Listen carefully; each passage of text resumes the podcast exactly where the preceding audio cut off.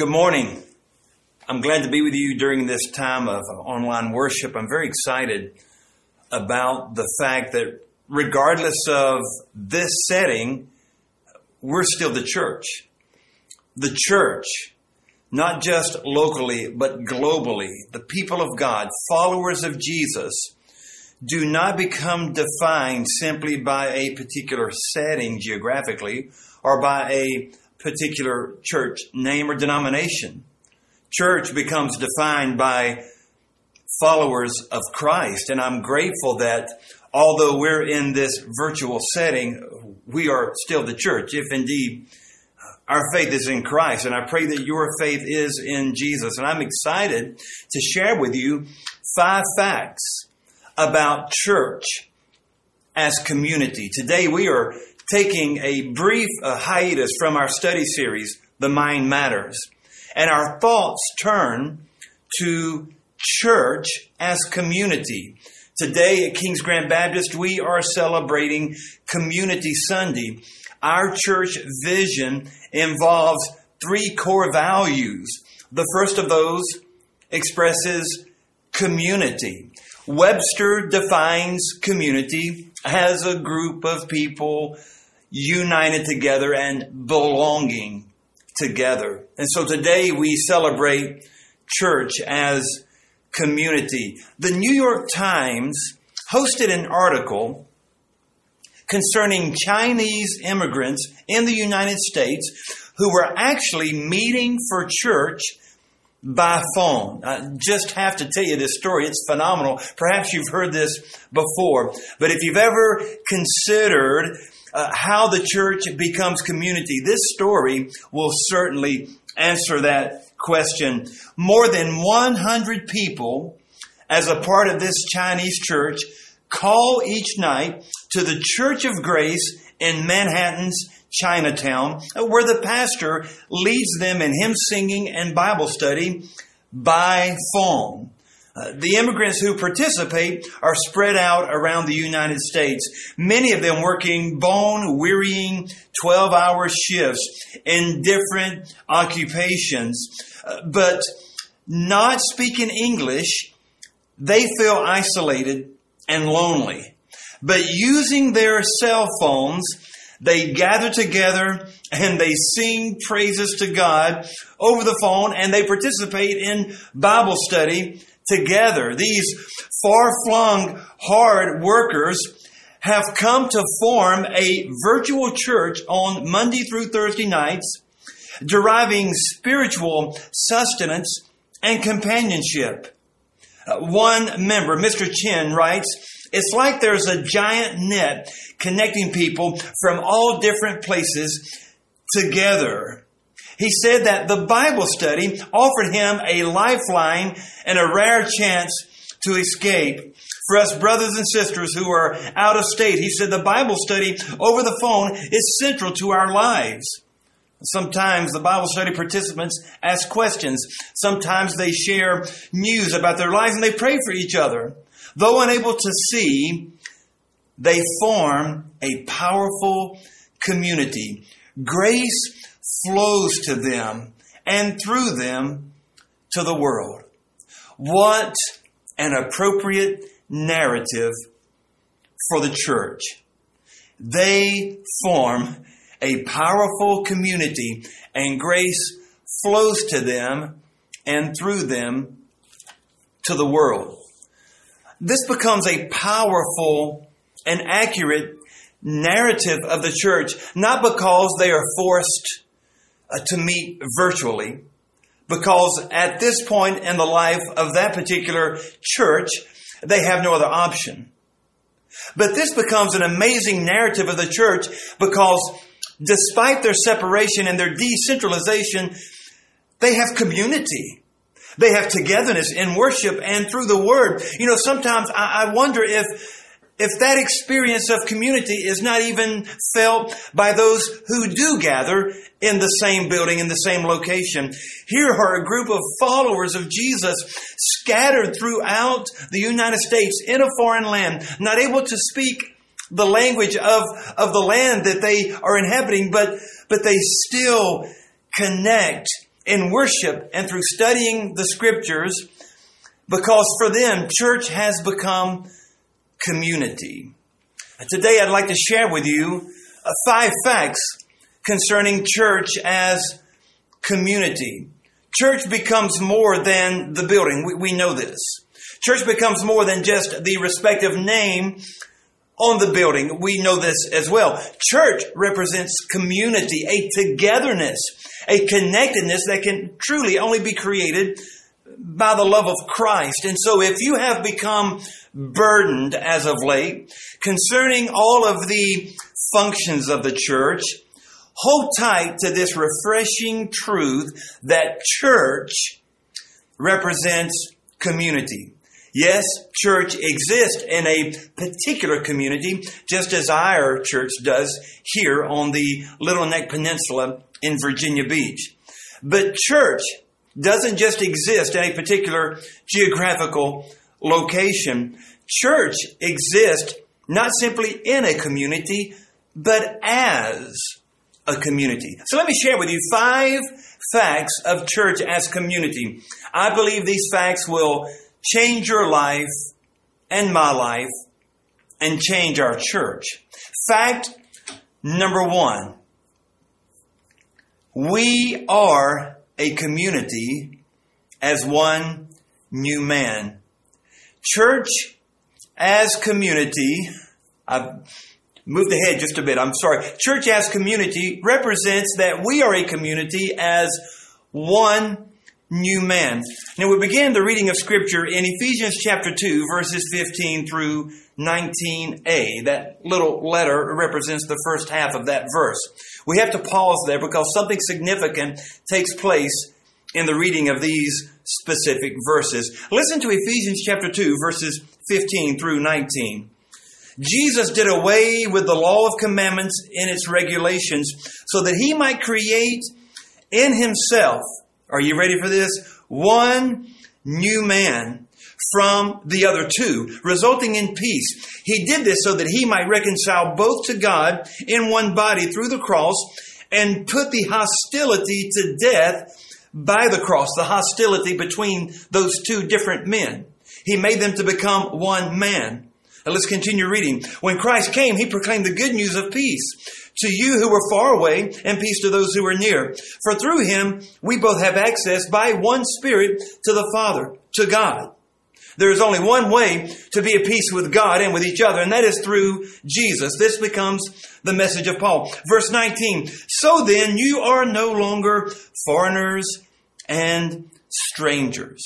I'd like to share with you just a couple of facts of community as one new man. The uh, the identity of one new man actually references one unified people. And Paul's writings from the first century church, recorded in Ephesians chapter 2, references the one unified people of God as, as one new man. And this becomes emphasized because of a change of status for Jews and Gentiles. I believe Paul writes here primarily to Gentiles, those people who are not of the Jewish culture, of the Hebraic tradition of following after Jehovah. And so there was a change in status for the Gentiles. No longer were they kept out, but they were brought in. No longer were the Jews uh, encouraged or conditioned to see themselves as exclusively belonging to God because God took two men who were actually hostile to one another. Uh, the, the idea of man, again, is used analogously to represent the identity of a specific people or their status. So God took the status of Jews and the status of Gentiles. Jews who saw themselves exclusively belonging to God and Gentiles who, who felt that they were excluded from God. And Jesus came and changed their status and brought two men who were opposed one to another together as one new man. So the first fact of the one new man is that the status was changed because of what Jesus did on the cross. No longer was there any requirement of an obligation to the law. Jesus freed man from that condemnation of the law and made us right with God through what Jesus accomplished on the cross. He did that for the Jew and for the Gentile. You know, even in the, the stringent Hebraic law, there were uh, certain requirements and regulations that discounted the Gentiles and excluded them. But now Because Jesus came and died for all men so that all men might have an opportunity to know Him and to have sins forgiven and to be drawn into a relationship with Him. The two opposing men, Jews and Gentiles, became one. The two different uh, places of status became unified in peace because of what Jesus did on the cross. So we as a church reference that one new man because we continue reading in these verses and we discover that those who followed Jesus in the first century, Jews and Gentiles, Gentiles were being identified here, thus referencing the church. And so that continues to this very moment. We as a church are a community as one new man. Verse 15, no longer uh, bound by the law, but by God's grace. Verse 16, God has reconciled both Jews and Gentiles to himself. Jews needed reconciliation through Christ to God just as much as the Gentiles. I love that word reconciliation. Apokataleso, meaning to be brought back together. Verse 17, the good news of peace became the message peace with one another and peace with God. Verse 18, we could, we could have access to God, both Jews and Gentiles, because of our faith in Jesus and through the Holy Spirit. And then the opening of verse 19 becomes the phenomenal statement of this one new man. Verse 19, so we then are no longer foreigners and strangers. I love this emphasis that Jews who felt like they were exclusively God's, but, but although adhering to rites and rituals had denied Jesus, and Gentiles who had felt excluded and not worthy were brought together in peace because of what Jesus accomplished on the cross as he became a sacrifice for our sin. Two opposing entities had their status changed and became one new man. I love how Galatians chapter 3 verse 28 gives the appraisal of this one new man. Listen to these words. Galatians chapter 3 verse 28. Because of what Christ has done, there is now neither Jew nor Greek, neither slave nor free, neither male nor female, for you are all one in Christ Jesus. And if you are Christ, then you are Abraham's seed, heirs according to the promise. These couplets that this verse presents, Jews and Greeks, slaves and free, male and female, are not being combined in their identity, but are being recognized that at one time they were fiercely opposed for whatever reason. Be it gender, be it nationality, be it a, a social status.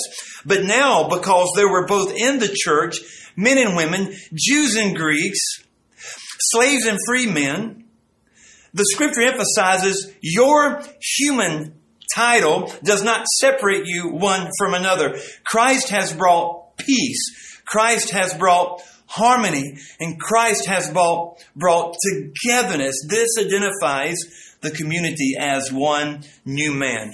So the church as community uh, presents this first fact from Ephesians chapter 2. We are a community as one new man, as as a unified people with one centrality, Jesus Christ, who died for our sins so that we could be brought together. Fact number two, we are a community of supernatural existence.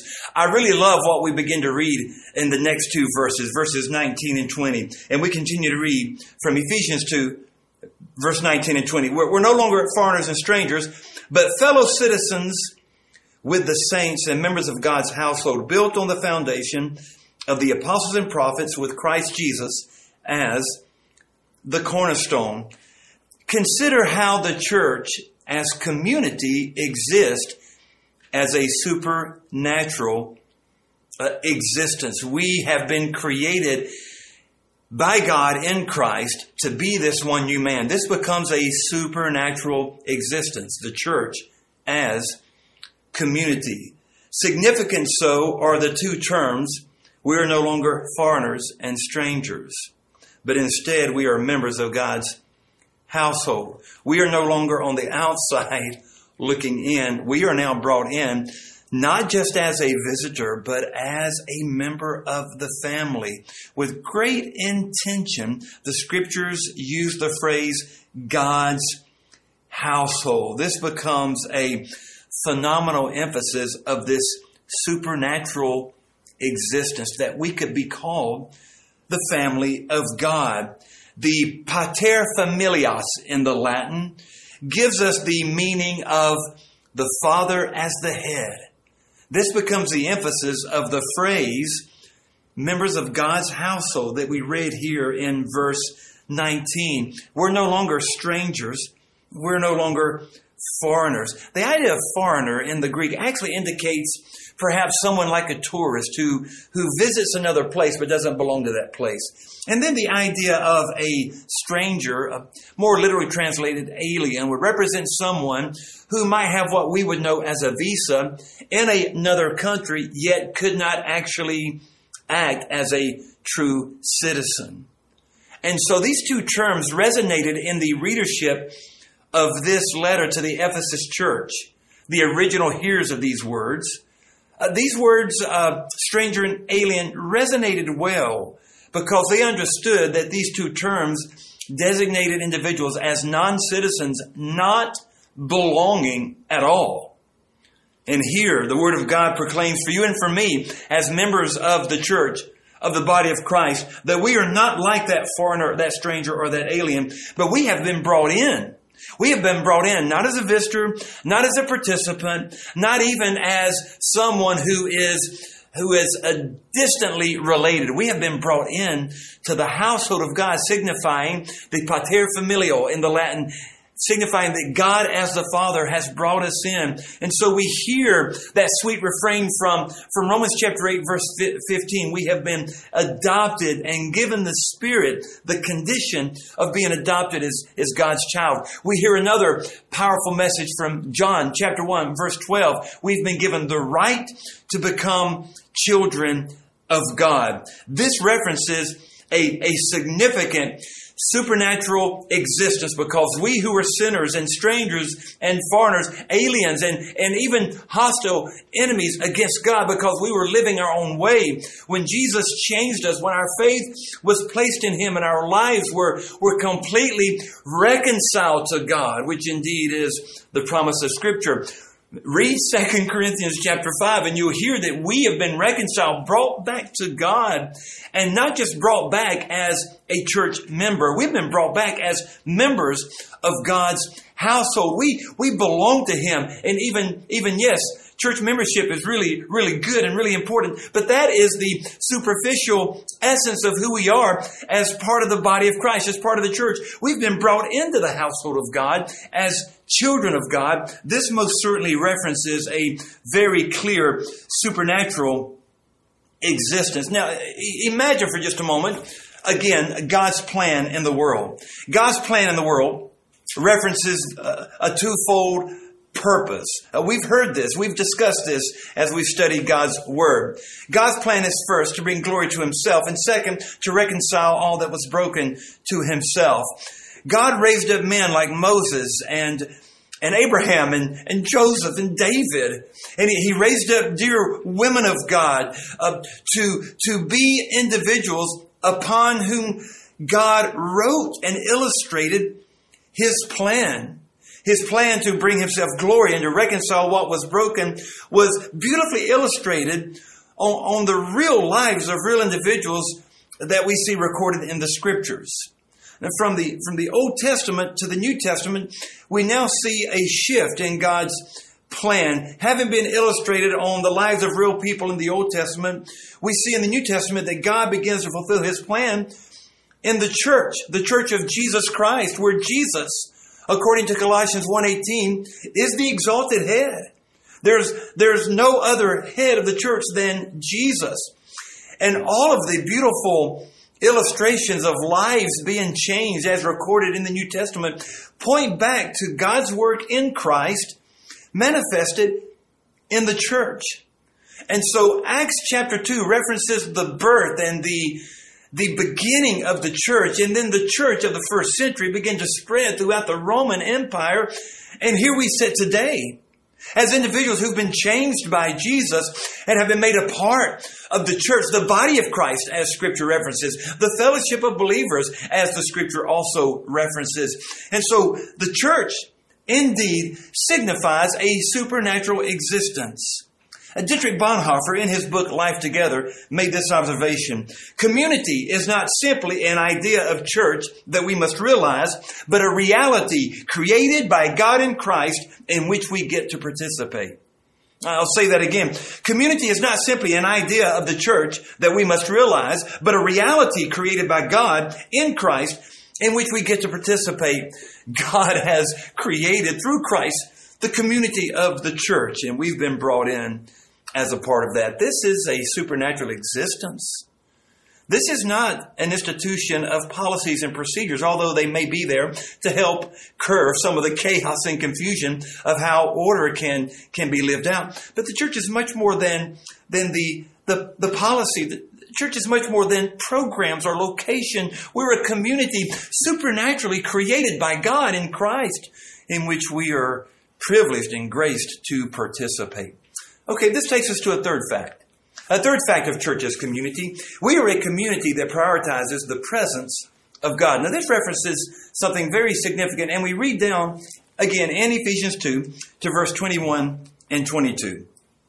The whole building, referencing the analogy of God's household in verse 19, uh, the whole building, built on the foundations of the apostles and the prophets, the whole building is being fitted together in Christ and is growing up into a holy sanctuary in the Lord. Verse 22, in whom you also are being built together for God's dwelling in the Spirit. Now, we read in verse 20 that the household of God, you and I, in this supernatural existence we know as the church, the community of believers, uh, also builds upon the prophets and the apostles, verse 19 said, referencing the gospel of Jesus Christ. The New Testament prophets, the, the apostles, all preached and proclaimed Jesus. And, and we know from the scriptures, 1 Corinthians 3.11, there's no other foundation to be laid other than Jesus Christ. And so the apostles and prophets in, in verse uh, 20 referenced the teaching of the gospel of Jesus Christ, upon which the church has her foundation. And, and so because of this, we continue to read that the whole church is being built up, fitted together, and growing. Are you ready for this beautiful, illustrious term? As a holy sanctuary in the Lord, in whom you also are being built up for God's dwelling in the Spirit. Uh, there becomes reference here two very significant facts of God's presence. Fact number one, He dwells in the assembly of the believers. This becomes proven in the opening of verse 21. The whole building, the whole family of God and household of God is being built up, raised up. It's raising up, a word that actually indicates growing to become a holy sanctuary. The phrase household of God earlier mentioned can almost have a, a, a connotation of, of an architectural reference of, a, of an actual building. But now in verse 21, we, we consider that the whole building is growing and rising up, almost as if it's organically spreading out. So we lose that structure uh, architectural analogy, and now we find that the picture of the church is very living and spreading and growing. But we're growing up into a sanctuary, not limited by walls and, and rafters and, and concrete foundations, but we are growing into a living sanctuary that references a holy sanctuary, signifying God's presence with his people as they come together. And then verse 22, the emphasis turns from the gathering to the, to the strong emphasis of you who follow Jesus. You. Each one of you would better be the reference from the Greek. Each one of you also is an indication of the Holy Spirit dwelling in you. So God's presence dwells among the believers and dwells within the believers. These become the two significant facts of God's presence with us. His presence through the Holy Spirit as the believers gather, and His presence with us personally. Uh, Ephesians 4.30 and other verses promises that we, we were sealed with the Holy Spirit. He abides in the life of the believer.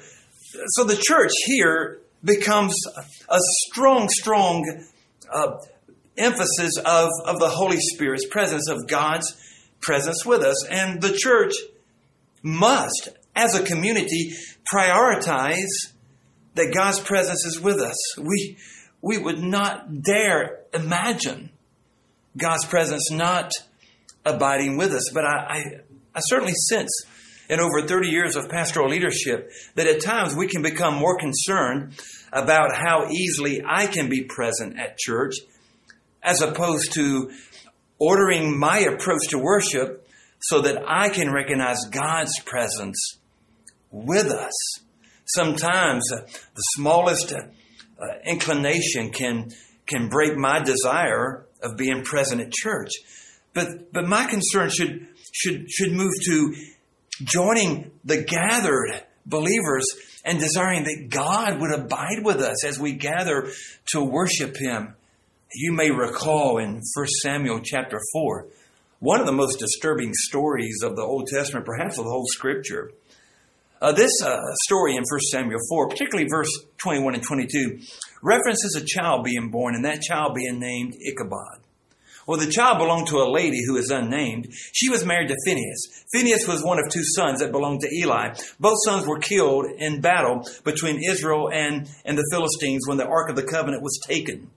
And as the report of Phineas' death came and the ark being absent, uh, Phineas' wife had, had been expecting a child. She gave birth to a son and she named him Ichabod. Translated in the Hebrew, God's glory has departed. She mourned not just the death of her husband and the loss of the battle, but she mourned that God's presence, uh, signified and symbolized powerfully and divinely in the Ark of the Covenant, had been lost. And so, this meaning, uh, God's glory has departed, or the word can literally mean inglorious, non glorious, references a horrific thought of God's glory departing from his people. Oh, I pray that we as a community will always desire to be a community that prioritizes the presence of God, that we would come to Him in a gathering humbly, that we would come to Him personally in our own lives, humbly, uh, through Christ and through our devotion and love for Him, through faith in Christ.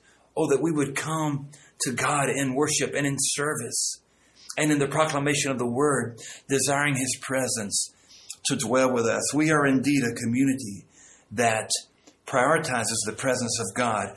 Uh, in his book, Sacred Roots, Jon Tyson quotes from the Barna Research Group uh, a, a statement about what the millennials have noticed in the church of recent years. Uh, millennials, he quotes, have, have noticed that in many parts of church life, there seems to be uh, a lack of recognizing God's presence. In fact, 20% of millennials uh, in a particular survey from Barna Research state that they believe God is the missing ingredient from the church. Can you imagine someone coming into the community of believers and not recognizing that, that we are focused on God and upon Jesus? Can you imagine someone coming in to a faith assembly and saying to themselves, I think God's missing. There's so much activity and so much focus on man. It's as if God is missing. Oh, may it never be. May our focus and our passion be to always prioritize a desire to be in God's presence, both corporately and personally. Now we come to a fourth fact. We're moving toward the end of this list of five facts of church's community.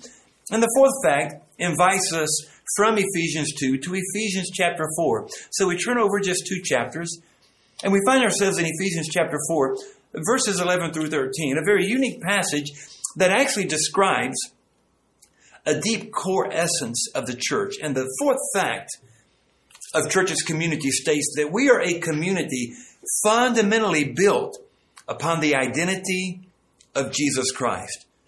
At our very basic existence, we are built upon the identity of Jesus, not our name, not the heritage of, of forerunners of the particular local church, not the name of the pastor, nor denomination, not even a theological stance, but we are built upon the identity of Jesus Christ. Hear these verses, Ephesians 4 11 through 13, and we read, and he, meaning Jesus, gave some in the church to be prophets, evangelists, pastors, apostles, and teachers for the training of the saints in the work of ministry to build up the body of Christ until we all reach unity in the faith and in the knowledge of God's Son, growing into a mature man with a stature measured by Christ's fullness. Now, notice first, as you hear these verses read, there rings with familiarity certain aspects of church that we can identify with in our own lives. We heard a reference to offices within the church such as pastor, evangelist, teacher. Pastor and teacher, I believe, could be synonymous here as the same office. Apostles, perhaps, uh, would be familiar with you as well. These reference leadership in the church. But as we continue to read this passage, we also be, uh, became familiar and reacquainted with such phrases as acts of service and ministries. These types of expressions all ring with with strong familiarity because they certainly define the church then and now. We understand church leadership and certain offices. We understand certain activity within the church that can be recognized as services and as uh, ministries. But, but notice something unique here. All of these different expressions of church point to a singular goal. None of these entities reference the goal in and of themselves. The offices, the leadership titles do not represent the goal. Uh, no pastor, no missionary, no leader, uh, no, no deacon, no elder uh, should ever say their goal is to simply have an office. And, you know, it's, it's a good thing to aspire to serve the church in these callings, but the, the calling themselves would not be the end goal of the church. The church has but one goal, and that goal becomes referenced here. No particular ministry or expression of service should reference the ultimate goal. There are many expressions of how a church can serve and minister, but, but none would, would exclusively identify the goal of the church. The goal of the church references a singular goal, and that goal becomes highlighted here very clearly and powerfully until we all reach unity in the faith and in the knowledge of God's Son Herein lies the goal. Growing into a mature man with a stature measured by Christ's fullness.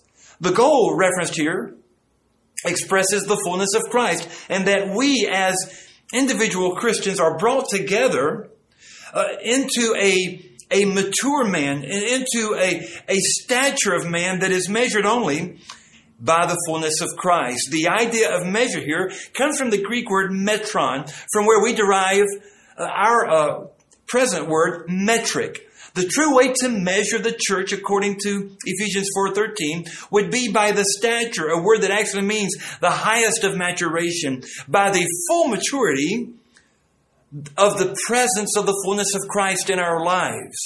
The ultimate goal of the church would be the fullness of Christ present in every aspect of office and ministry and function. Our maturation should be measured not by how smart and well educated we have become in the things of the kingdom or, or how strong and laborious we serve, but actually in how Christ and the fullness of who He is as God in the flesh becomes present throughout the entire existence of the church. John Wesley once wrote, I want the whole Bible for my book, the whole church for my fellowship, the whole world for my mission field. But he said this at the beginning I want the whole Christ for my Savior. When someone visits a local church, they should not leave saying, Wow, what a great ministry, what great people, what, what a great sermon, what a great pastor, what a great song. What a, what a great worship leader. They should not leave with these thoughts in their mind. Ultimately, the thought should be, What a great Jesus. What a great Savior do these people have. And so may, may we live up to the reality of this fourth fact. We are a community fundamentally built upon the identity of Jesus Christ. The identity of Jesus doesn't just represent one of our goals. He is the goal. The identity of Jesus doesn't just become something that we hope shows up in a song or a sermon. No, He should be present in every song, every sermon, every act, every function, every ministry. In fact, we probably need to underline that word fundamental. Fundamentally built upon the identity of Jesus Christ. In fact, underlining it's not good enough. We need to highlight it. We are a community fundamentally, at our very core, built upon the identity of Jesus Christ. Now, this takes us to our final fact of church as community. And for this, we move to one other place in the New Testament, If you would turn there, that would be great. Hebrews chapter 3. We move from Ephesians 2 and Ephesians 4 to uh, Hebrews chapter 3. I, I could not conclude this list without this amazing reminder. And as time quickly moves, I simply want to give you a brief summary of this text to emphasize this final fact of church's community. We are a community that genuinely expresses encouragement for one another. Uh, this becomes so important because we live in a day where you and I can easily experience discouragement. And the church is actually a place, the one place where you should be overwhelmingly encouraged. But at times I know that may not be your experience. I know at times I have had conversations with people who no longer attend church because of a relational conflict where they have felt some element of discouragement from another person. Oh, may it never be. May the church rise above those culturally uh, uh, produced conflicts, and may we be a place of true encouragement for one another. Uh, the reason that God points us to Hebrews chapter 3 is because of how vital is our encouragement for one another. Just hear these words as we close. Watch out, brothers, so that there won't be any of you with an evil, unbelieving heart that departs from the living God, but instead encourage each other while the day is still called today, so that none of you become hardened by sin's deception. Did you hear this? Encourage each other so that our hearts do not become hardened by sin's deception. These verses point to an apostasy that was very apparent in the New Testament church and also reminiscent of the apostasy that was present in the lives of Israel. If you were to read backward in Hebrews chapter 3, particularly verses 7 down to verse 11, just prior to the passage we've just read, you would hear uh, of, of an exile, uh, an Exodus typology that actually was recorded in Psalm 95 of Israel's history when many had their hearts hardened in the rebellion in the wilderness. And that very uh, sad point of Israel's history was brought into the present of the first century church by the writer of this letter to the Hebrews with the emphasis do not allow anyone and, and, and do not allow yourself to fall into a place of apostasy where you just no longer desire God and desire Jesus and your heart becomes hardened. And I love how the antithesis to a hardened heart becomes encouragement. The emphasis is not attend more Bible studies, uh, memorize more scripture, uh, go back to school, earn earn a, a good merit attendance badge for your regular attendance at church. None of that is listed. We know that. That's very foolish to even consider that that would be a part of this text. The significance of this text centers around the word encouragement. Your hearts will not be led to apostasy as you continue to be encouraged in your faith. The church expresses a community that genuinely encourages one another. Community is a place that genuinely expresses our desire to keep one another spurred on and, and encouraged. Hebrews chapter 10 verse 25 tells us to encourage one another as we gather together and not to forsake coming together. So while this virtual connection may be working for this time of teaching, this virtual connection does not work for true genuine togetherness and connectedness that can result with encouragement. Oh, our faith needs to be encouraged. The very idea of encouragement comes from the old Greek word parakaleo, uh, meaning uh, to come alongside, to be drawn together. It was a word that was used for the abiding Holy Spirit among God's people to come alongside and to speak from the side. So we are called to encourage each other, to be together, and to not allow any element of life to separate us. So, what a powerful profile the scripture gives us of church as community. Uh, let's review. Here are the five facts. The community of the church is a community of one new man, a community of supernatural existence, a community that prioritizes the presence of God, a community that is fundamentally built upon the identity of Jesus, and community that expresses encouragement for one another. In August uh, of 2004, someone walked out of a local Burger King restaurant and saw a man laying almost dead beside a dumpster.